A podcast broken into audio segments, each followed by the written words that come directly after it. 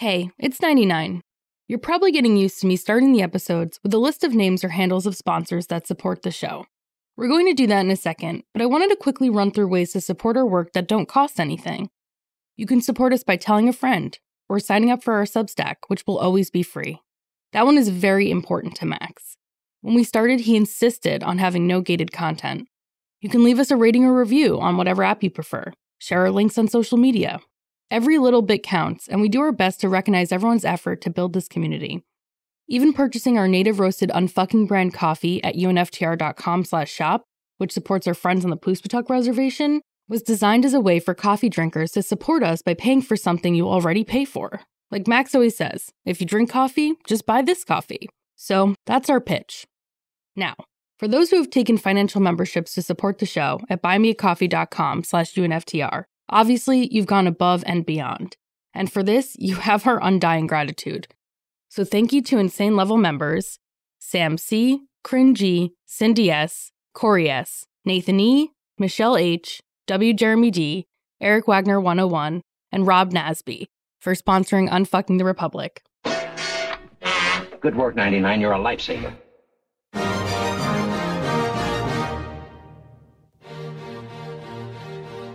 This is a major podcast and we call it UNFTR. Unfucking the Republic is the name that is not safe for work. We hate Reagan, Milton Friedman, Rupert Murdoch, and Matt Gaetz. Talk socioeconomics, global markets, politics, and race. Max, the host, is basic and admits he likes Miami Vice. 99 produces, also she's a vegan and she's nice. Many Faces is the genius on the board behind the glass. Together they produce this unbelievable fucking podcast. Together they produce this unbelievable fucking podcast. Together they produce this unbelievable fucking podcast. And uh, yeah, by the way, my name is Tom McGovern, and just know that I'm a hired gun. So if you're gonna hate somebody, please don't let me be the one. Now you have the details of the show and the entire cast. So listen to this unbelievable fucking podcast. So listen to this unbelievable, this unbelievable. So listen to this unbelievable fucking podcast. You have these wings, AOC and her group on one side. It's like five people. No, it's the progressive group. It's more than Well, five. progressive. I'm a progressive. Yeah. You're a progressive? Nancy. Tisk tisk. You think that could fool a Corleone? We've been doing this for a while together, unfuckers, and the longer we do this, the more obvious and pronounced certain patterns become. The steady messaging on the right, halting social progress and economic measures that would benefit the working class and majority of the country. The oppressive use of force, both at home and abroad. Issues of class and race are at the heart of policy discussions, both covertly and overtly. These forces, or patterns, manage to obscure the path forward and our pursuit of logical and widely accepted structural changes to our system and politics. I mean, the things that we need are fairly basic and pretty straightforward. When you strip away all of the bullshit, they become self evident in a maddening way. One can imagine an alien, or I don't know, a Canadian or New Zealander, who somehow managed to avoid the chaos of the discourse in this country and having only precious few details about us working through these scenarios. If all you knew is that we had a mature democratic system of representation, the most resource rich territory on the planet, a fully literate population, and nearly 30% of the world's wealth with only 5% of the world's population, then core socioeconomic and justice questions would have pretty straightforward answers. With these circumstances, this person would assume that this population had access to healthcare, would be interested in preserving the planet that feeds and enriches it, offered a robust educational experience to its citizens, and protected its elders. Given these inputs and expectations, this person would probably be surprised by national rankings found in the United Nations Human Development Index, a composite index of three key metrics life expectancy, education, and gross national income. We're ranked 17, behind Norway, Ireland, Switzerland, Hong Kong, Iceland, Germany, Sweden, Australia, the Netherlands, Denmark, Finland, Singapore, United Kingdom, Belgium, New Zealand, and Canada. Now, we love to pretend that we have a functioning democracy, but when pressed, it's clear that we have some pretty fundamental flaws. But like a friend of mine always says, you can't do the big things if you can't do the little things. In this case, the little things that get in the way of massive, life altering policies are structural in nature. Getting rid of the filibuster, campaign finance reform to get dark money out of politics, direct child tax payments, early childhood education, lowering the cost of prescription drugs, fairly drawn and representative districts, voting rights and access, elected officials not being able to trade on inside information, and so on. In many ways, the right wing in this country certainly stands in the way of achieving such basic measures of democracy and human rights, but that doesn't account for the periods when Democrats are fully in charge, like, oh, I don't know, right now. So it leads to a more cynical view of democratic obstructionism. We traced the call. It's coming from inside the house. You hear me? It's coming from inside the house. From the Clinton years forward, the increasingly radicalized agenda of the right wing has done more than just prevent basic and decent measures from moving forward. It's provided cover for moderate and conservative Democrats as well, and when you put them together, they represent the majority bloc in Congress and at the state legislative level, making progressives who promote rational and decent causes look increasingly untethered from reality. So, who are these so called moderate Democrats and centrists that are stymieing the progressive agenda? An agenda that in most OECD countries is fairly benign. Originally, you might recall that I alluded to an upcoming quickie that examined three distinct alliances in the Democratic Party. Well, that is this episode. But as I went further down the rabbit hole, I decided to turn it into a full fledged unfucking because there's so much more to tell.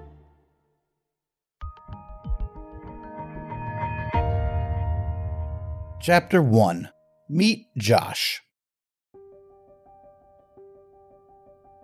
I want to put someone on your radar if he's not already. Sort of the walking, talking embodiment of what's wrong with the Democratic Party. But first, let's talk money for a second. We know that Congress is a big money game, and the higher the profile one has, the more money they attract. And the more contentious and at risk the district, the more outside money pours in. That's how it works. Representatives in safe districts, who are relatively safe from primary challenges and who maintain a low profile, don't typically hold all that much cash on hand. For some perspective, AOC is currently sitting on about $6 million. The House Minority Leader, Kevin McCarthy, has 8.2 million in cash on hand. Lauren Boebert has about 2 million. Matt Gaetz has around 4 million. Uh, sweet. Some of the biggest fundraisers in Congress, according to Open Secrets, are the Republicans who supported overthrowing the election. Representatives like Jordan, Scalise, Boebert Gaetz, MTG, and Stefanik have hauled in millions of dollars since the insurrection.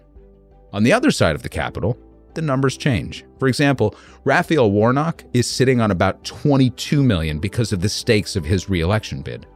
Senators who aren't running, however, typically don't hold that much cash, but the fundraising machine will crank up as their terms draw closer to closing out. For example, Mitt Romney's next election isn't until 2024, so he's only sitting on less than a million. That all changes quickly when it's go time. Point being, considering there are 535 of these fuckers across the country, the total figures add up pretty quickly. This is a big money game, the likes of which we've never seen before, and all since the Supreme Court decided to treat corporations as people, allow for secrecy through dark money PACs, and take the limits off contributions. So, with some perspective on individual candidates and fundraising, I want to turn your attention to Josh Gottheimer, Democratic congressperson from New Jersey's 5th District. I didn't know you were moving to Jersey. Before winning his seat, JG had a pretty tight resume. He was a speechwriter in the Clinton White House, counsel for the FCC, an executive at Ford and then Microsoft. Gottheimer is articulate, well connected, and very ambitious. And he did something pretty impressive in 2016. Not a great year for Democrats, if you recall. He unseated Republican Congressperson Scott Garrett, who had held the seat since 2002. Since then, the district has been in Gottheimer's hands and been reliably blue, though this year will be a test. Well, theoretically. The four remaining Republicans in the primary to face Gottheimer collectively maintain $685,000 in cash on hand as of the March filing. In other words, the RNC has given up on this district. And this is probably for two reasons. The first is the amount of money that Gottheimer already has and his increasingly high profile within the state. The second is that the district is changing so when the new redistricting maps are in effect next year, for the next decade, the district will be safely Democratic, and very safely so. Okay, so why Josh? Well, first off, there's the money. Now that we've demonstrated what normal fundraising and cash on hand looks like across the country, Gottheimer is somewhat of a standout. As of the last filing, Gottheimer, who is running unopposed in the primary and whose Republican opponents all told barely cobbled together a little under 700 grand, has more than $13 million on hand. That is a fuck ton of money for a congressperson in a relatively safe blue district even the RNC has given up on. That alone should tell you a couple of things, not the least of which is that he's going to be a fucking player in the future. So you should know his name. More to the policy point, Gottheimer has quietly wielded outsized influence over Democratic policy in just the last couple of years. For example, while progressives and establishment Dems were gnashing teeth over the infrastructure and reconciliation bills being paired, Gottheimer emerged as what many considered to be a voice of reason. So let's hear from him directly to get a feel for his presence. Joining us right now with more of the details of the proposal and to talk about paying for this plan is New Jersey Congressman Josh Gottheimer. Of course, he's the co chair of the Problem Solvers Caucus. And Josh, always good to see you. Um, hey, Becky. We kind of keep thinking that this is dead on arrival, what's going on with bipartisan talks, and yet there's still activity happening behind the scenes. What, what kind of odds of survival would you give a bipartisan deal at this point? I'm going to give it good odds. You know, I, I will tell you the White House is interested. We've got members in both parties interested in both houses. Obviously, the Problem Solvers Caucus we put out our package last week called Building Bridges. It was about $1.249 trillion over eight years, focused on the hard or physical infrastructure side of this the roads, the bridges, the tunnels, the rail, some climate, uh, uh, the projects like the Gateway Tunnel, water infrastructure, broadband. Like I said, he's articulate and, in the face of all the infighting, seemed pretty reasonable compared to his colleagues on the left. The problem is that in practice and in session, Gottheimer's voting record aligns pretty far right on the ideology spectrum. In Substack, I'm including a chart from govtrack.com that shows where politicians fall on their ideology leadership chart. And Gottheimer is the furthest right of all Democrats and firmly in the Republican camp in terms of his record. One of the key areas Gottheimer focused on and made progress on in the House is the repeal of the Trump era SALT cap, which many saw as a punitive measure against high income blue states that went against Trump in the 2016 election. Essentially, the SALT cap limited all other tax deductions to $10,000. And this was highly contentious, and journalists like David Sirota did a great deal of work pulling the curtain back to reveal that, while indeed punitive towards states like New York and California, where property taxes often exceed 10,000 even in middle class areas, the cap impacted about 13% of the nation's total population. And of this 13%, the effect was negligible because this segment of the population already has other deductions like mortgage interest to take advantage of. So, in the dead on arrival Build Back Better bill, the DOA BBB, there was a compromise to raise the limit to 80,000, which would have provided a tax benefit to most of the 13% of anywhere from $20 to $400. Yes, that's it. Now, conservative Democrats were more in favor of a full repeal, which would have given almost all of the benefit to those who earn more than a million dollars per year. In other words, another break for the 1%. New proposals from reps like Katie Porter and Bernie Sanders would tie the cap to income instead, but the bottom line remains that the biggest push for the repeal wasn't coming from Republicans. It was coming from the Democrats. And leading the charge was Gottheimer, who was willing to hold up the infrastructure bill and Build Back Better to see his wealthiest constituents in New Jersey and his outside donors who benefit the most win. There are many within the Progressive Caucus who believe that Gottheimer and his allies were just as responsible for scuttling progress on Build Back Better, even though a version of it ultimately passed the House, than the most notorious figures in the Senate like Manchin or Sinema. Yet, despite his ascension to internal public enemy number one to the progressives, no one has emerged to challenge his position on the left, leaving him completely unopposed in the primary. When you drill further into JG's finances, an even more clear portrait emerges. For example, his top contributor, sending a total of $81,624 his way, is the Blackstone Group. That's the group that continues to invest in fossil fuel technology such as oil rigs and coal fired power plants and is now the largest private housing owner in the country, the symbol of the burgeoning rental crisis in America. The whole list of his contributors, such as Blackstone, KKR, Apollo Global, and his top industries, which are investment banking firms, real estate, law firms, insurance companies, and pro Israel organizations, read like a who's who of Republican donors. And yet Gottheimer is a rising star in the Democratic Party. Houston, we have a problem.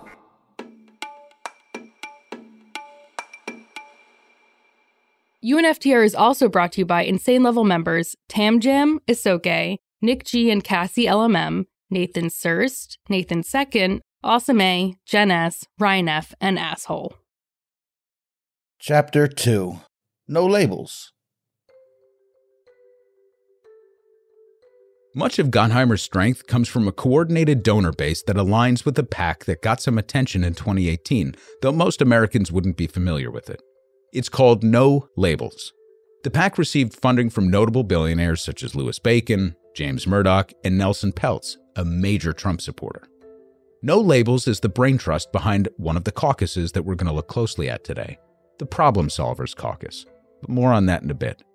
No Labels tapped Gottheimer to co chair the group, which was billed as a bipartisan group in Congress organized to break through the toxic partisan divide. Well, isn't that special?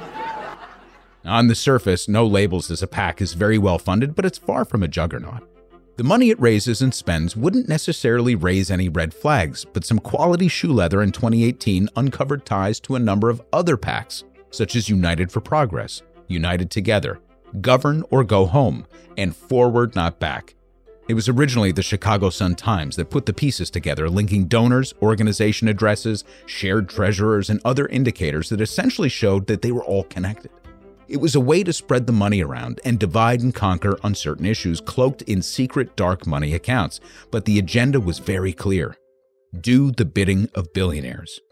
Now, in that same year, Wisconsin congressperson Mark Pocan wrote an op ed in HuffPost saying, quote, Look, I get it. No labels is slick, and I got duped.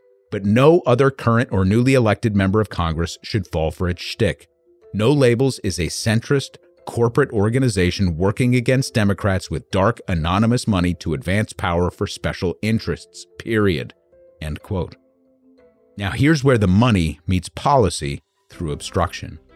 So go back to the summer of 2021, when we were in the throes of the debate over pairing the It's Fucked for Sure and Build Back Better bills. The Intercept reported on a no labels donor call with elected officials. According to The Intercept, the call included wealthy donors such as Howard Marks, Andrew Tisch, Gordon Siegel, and former Democratic Senator Joe Lieberman, among others. The leader of the call, Nancy Jacobson, remember her name, spoke openly about rewarding members with, quote, hard dollars if they maintain solidarity against any increases in taxes on the wealthy. Now, to be clear, this is illegal, though it's unlikely this avenue will ever be pursued. Hard dollars, by the way, are direct donations to candidates to use at their discretion. These differ from dark money dollars that place ads separate and apart from a candidate. Now, later in the summer, Jacobson apparently dangled hard dollars in front of two No Labels members to skip one of Nancy Pelosi's fundraisers as well. This type of direct interference is bold by any standard. Ultimately, the No Labels members prevailed by getting key tax provisions eliminated and the larger bills uncoupled something that Gottheimer celebrated in a Zoom call with no labels donors saying, quote, it wouldn't have happened, hard stop. You should feel just so proud. This is your win as much as it is my win, end quote. Now, here's an example of the bullshit propaganda that No Labels tries to put out. Now, it should be said that they obviously don't have much of a budget for this shit because their videos are fucking terrible. But here's one with just over 300 views on YouTube that says pretty much everything you need to know about the type of candidates that they prefer. Two U.S. senators, Kyrsten Sinema and Joe Manchin, are leading the way, uniting both parties with principle, compassion, and civility. Ah, horse shit! So if you're still not convinced that this is a shitbag organization, in 2016, they gave Donald Trump an official award. Cringeworthy and pointless propaganda and bullshit awards aside, No Labels does have a knack for maximizing its investment in candidates. But apart from the big money players that they represent, perhaps the most damning aspect of the organization is the brains behind it. Here's where the web gets even more tangled. No Labels founder, Nancy Jacobson, remember her? The one who pledged those hard money dollars to protect her billionaire donors and friends? Is married to Mark Penn, the chief strategist for Hillary Clinton's losing campaign in 2008. Once again, The Intercept's Ryan Grim connected the dots and drew a straight line from no labels to Penn. Grim characterizes Penn as the quote, metaphorical devil on the shoulder, whispering toxic advice into the ears of Democratic candidates, end quote. For example, it was a Penn invention to paint Barack Obama as unpatriotic and more Indonesian than American due to his upbringing. But as it turns out, Penn isn't just tied to no labels, but to the network of secretive PACs associated with it and a few others that should raise an alarm.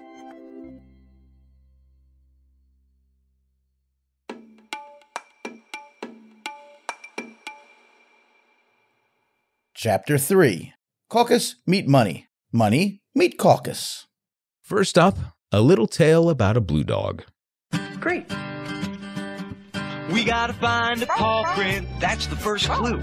We put it in a notebook, and now what do we do?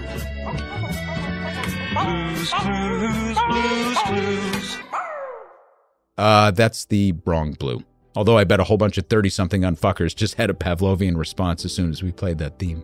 Anyway, I'm talking about Blue Dog Dems, a coalition of elected Democrats organized in 1995 to, quote, represent the common sense moderate view of the Democratic Party, appealing to mainstream American values. These were moderate Democrats who claimed they were, quote, choked blue by party extremists on both sides of the aisle. One of the legislative accomplishments that they like to take credit for, though it's a dubious claim at best, is the passage of PAYGO legislation that required all new spending bills to demonstrate that they would be paid for. Now, thankfully, this hit the dustbin when Biden was elected, and it was one of the stupidest and most abused aspects of legislative policy. And in addition to all sorts of fiscally conservative measures, the Blue Dogs are mostly known for being strong advocates for military spending. And on this, they've been a lot more successful. Now, today, Blue Dogs aren't nearly as influential as they once were, but they're a keen reminder of Clinton era Democratic policy that was shrouded in conservatism but sold as progressive. Today, the dwindling membership includes fucknuggets like Senator Charlie Crist, who is once again running for governor of Florida, his former position. Forget the fact that DeSantis would literally mop the floor of It's a Small World with Charlie Crist, even if Crist wins his primary. This fucking guy has no center and no compass. I mean, my man was in favor of the border wall, against same sex marriage, in favor of capital punishment, and he even switched parties at one point. Another stellar example of a blue dog is our buddy Henry Cuellar. We talked enough about him last time, but I thought I'd bring him back up as a reminder to support his primary opponent, Jessica Cisneros. Oh, and of course, Josh Gottheimer is a blue dog as well. But the blue dogs are kind of a yesterday thing. There's a much bigger and more organized coalition called the New Democrat Coalition.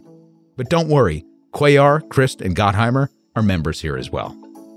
This 98 member coalition is the Democratic Party. They vote as a bloc. They hold center to center right positions that align with leadership raise money as a bloc, and pretty much run the Biden agenda and not the other way around. Healthcare? Fine as is. Military budget? What else do you need? Immigration? Oh, we should really look at that someday. Listening to anything progressives have to say? No!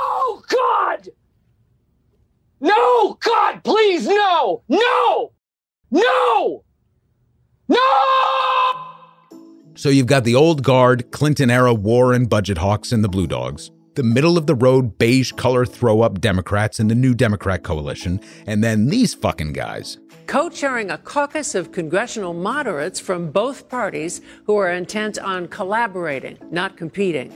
They call themselves the problem solvers. This caucus, emphasis on the cock, pulls together asshats from both sides to produce meaningful bipartisan legislation intended to keep the country right where it fucking is. Here's a list of the people that they brought together to work on criminal justice reform Van Jones, Jared Kushner, and Grover Norquist. This resulted in a bill called the First Step Act, which overlooked every study on recidivism, included funding for algorithms that unfairly target people of color, and rely on an incentive system that puts more power into the hands of attorneys general. The caucus also supported the Securing Our Schools Act of 2018, a bill opposed by civil rights organizations because it would create deeper ties with law enforcement in schools, promote anonymous threat tips from students that would disproportionately target students of color, and strengthen the school to prison pipeline instead of prioritizing mental health and safety.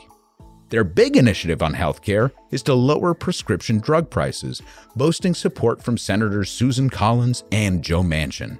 But despite this bipartisan support and this being a major priority according to their website and a major priority for the Biden administration, supposedly, curiously, nothing has gotten done. And as far as the rest of the healthcare system is concerned,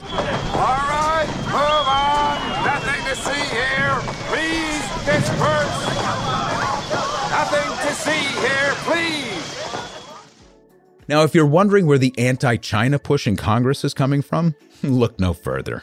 On China, the caucus dedicates a fair bit of ink. They're very concerned about the Uyghurs. They want to increase our military presence in the Pacific and pursue more aggressive competitive stances. Of course, the Problem Solvers Caucus is just an extension of No Labels and the brainchild of none other than Mark Penn, the man Esquire magazine called the quote, Typhoid Mary of bad political strategy and patient zero of terrible political ideas. This guy couldn't get Jesus elected to a parish council. End quote. And yet, that's what we got.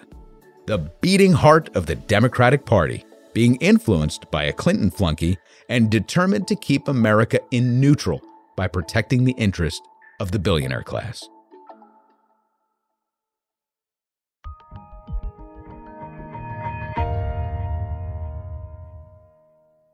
Chapter 4. Bring it home, Max. I mean, well, you know, we all love and adore Max, but there's no denying he's very. And we accept the fact that he's, um, there's just no getting around it. There's not even a word for it. Do you follow me? I want to leave you with an example in real time. I mean, fuckery taking place literally right before our eyes that illustrates just how broken the system is on the left. I mean, even by the standards of the asshat caucuses that we just covered, this one is beyond ridiculous. There's a new congressional seat up for grabs in Oregon as the result of redistricting, and by the way, that's the last time I'm saying the state name correctly and I had to practice it. Oregonians, or Oregonians, whatever the fuck you want to say, have given me shit over my New York pronunciation, but I am what I am. So, from now on, it's Oregon, all right? So, anyways, there's a new fucking district in Oregon up for grabs. And based on everything else that we know about Oregon and the way that the district is drawn, it's more than likely going to go blue. And the progressives actually had a horse in the race current state rep Andrea Salinas, daughter of a Mexican immigrant who has the support of Latino groups in the state. Handpicked candidate of the Democratic governor Kate Brown, supported by Planned Parenthood, Congressional Hispanic Caucus, and the Service Employees International Union. No brainer, right? So Salinas is the favorite of Dems in the state. Home to one of my favorite progressive nerds, by the way, Congressman Earl Blumenauer, and she has the endorsements of pretty much every organization near and dear to progressives. By the way, I want to live in Blumenauer's America. I'm telling you, from legalizing weed to climate and housing justice, Earl Blumenauer is one of the most undercovered and underappreciated voices in progressivism. And I know our Oregon listeners can't stand the way I say their state, but I am what I am. Like I said, what I do know is this bow tie wearing old white motherfucker is the kind of progressive nerd that we need more of in our lives. But I digress. Back to Salinas. So it turns out that Salinas has been overtaken in the polls by a newcomer named Carrick Flynn. Now, according to Ballotpedia, Flynn has a decent amount of money, but nothing eye popping like a Gottheimer, for example. And yet the market has been saturated with ads for Flynn, courtesy of a PAC called Protect Our Future, which has already spent, get this, more than $7 million to elect this kid. In Substack, by the way, I linked the most recent disclosure form from Protect Our Future so you can see what one of these looks like if you're curious. So, what kind of future is Protect Our Future trying to protect, you might ask? Apparently, one where cryptocurrency reigns supreme. See, Protect Our Future is backed by a Bahamas based cryptocurrency billionaire, yes, with a B, named Sam Bankman Fried. But wait, it gets better. Flynn raised an additional million from a new PAC called Justice Unites Us. And who's behind that, you might ask? I don't know. Because it's something called a pop up PAC. A fucking pop up PAC? What is that? Essentially, they created it before it's necessary to reveal it in filings, so we won't know who's behind it until after the fucking primary. Ah, horse shit! Hang on, I'm not done. In the spirit of follow the money and fuck the progressives, a Democratic PAC most closely associated with Nancy Pelosi decided to pile on and give another million dollars to back Flynn in the primary instead of holding it back to beat Republicans in the fall. So Salinas, this odds on progressive favorite, has been upended by a dark money pop up PAC that just dropped in a million bucks on top of millions more from a PAC funded by a Bahamas based crypto billionaire and now another 1 million from Pelosi. All to support a no name candidate who has raised precious little money from within the state, but has somehow saturated the airwaves with messaging bought and paid for by outside money. This is how stacked the deck is against progressives and why it's so fucking difficult to beat the establishment and so fucking necessary to do so at the same time. Now, obviously, the answer is campaign finance reform to get money out of politics. But as you can see, wealthy donors have lined pockets on the right, on the left, and in the center to ensure that reasonable measures like campaign finance reform are never even considered. The only people who can fix this problem are the ones benefiting the most from it. Because as long as crypto billionaires can buy their own fucking congressperson and billionaire financiers can control an entire voting bloc, we're fucked. We need numbers. We need Salinas, Cisneros, Fetterman, you name it. We can't take on the right until we cut the heart out of the Gottheimer left. The Democratic caucus is more cock than us. Beware the ascent of Gottheimer. Earl Blumenauer rules. Here endeth the lesson.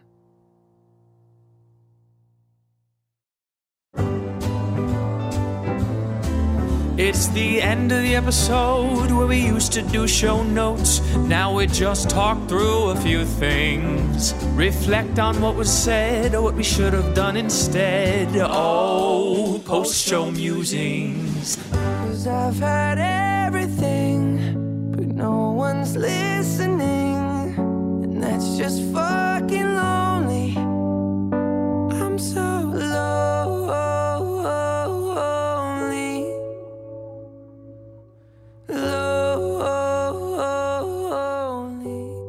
So post show musings is just me talking to myself. 99's not here. I have this like phantom pain. I, I don't I don't even know what to do with myself right now. I'm staring at her chair in the studio like she's there, but she's not. She actually had to take a few days off, so the part that you heard in the beginning, she sent in separately. And so now I'm sitting here like a crazy person in the studio at night by myself, staring at 99's empty chair. Empty chairs at empty tables, where my friends will meet no more. So I guess we'll just make short work of this then. Many of the topics that are on the board for the remainder of the year are ones that you've sent in on fuckers. That's a point that I wanted to make before we leave today. It's just a reminder that as we continue to get to know each other, the deeper the connection and collaboration between us. And as you can no doubt tell, we're doubling and tripling down to create quality content. So if you can support us in all the ways that 99 mentioned in her introduction, it would really mean a lot. Because if we're going to keep up this pace and keep raising the bar, we're definitely going to need your help. So look out for show notes at some point midweek. If you listen to them from this past week, you'll undoubtedly pick up on what it's like when Manny has a few cocktails and is in a really good mood. I told him when he sent the audio over that he turned show notes into like a full fledged episode. It was pretty amazing, actually. So that's it. 99 not here this week. Sending her some mad love. I hope you'll send in some as well for her. Everything's good, by the way. She just had to take a couple days to take care of a few things. Uh, but we'll be back in the studio together next week, certainly for show notes. Uh, I hope you enjoyed the topical cream from this week as well. Ew. Uh, that was something unexpected, but you know, Elon taking over Twitter was uh, irresistible to me. So uh, I wanted to knock that out and put some thoughts out into the into the universe before you know we get thrown off Twitter, like we care. Twitter not a not a huge thing for us. Some some people fuck with 99 on there, and and that's good. But uh, Twitter not not huge. Anyway, Follow us on social, do all those kind of crazy things. As always, Unfucking the Republic is edited and arranged by sound design maestro Manny Faces. Yeah, regardless of what he says, you could follow me on Twitter at Manny Faces. The show is lovingly produced, even in absentia, by the great and powerful, omniscient, although currently absent, 99. Empty chairs at empty tables. Our theme music was composed by Tom McGovern. Visit tommcgovern.com. By the way, we threw that extra one in there because it was just so good. We had to do it again, right? The show is hosted by Farts and distributed in the wind. Send us your comments, your questions, your suggestions to unftrpod at gmail.com. Connect with us on social at unftrpod. Become a member at buymeacoffee.com slash unftr. Visit our book list at bookshop.org slash shop slash UNFTR pod. We have a whole bunch of new books up there. If you haven't been there recently, go to the bookshop link because there's a ton of books in there. In addition to the ones that we put up there, obviously, that we reference on the show, listeners have been submitting some really solid book choices. I've actually ordered a bunch from the listener uh, selections that you can find there. So go there. It's becoming quite the catalog. Uh, get some native roasted coffee at unftr.com slash shop. The Mellow Maynard blend, by the way, is definitely my new favorite. I love it so much. And lastly, read our essays on Substack at unftr.substack.com. It will always be free. Now, as I look at the empty chair across from me Empty chairs. and bid adieu to my friend and co conspirator, my comrade, my sister in arms, 99, wondering where she is, what's she doing, somewhere out there, under the same bright star. What is she doing right now? See you later, 99. Somewhere out there beneath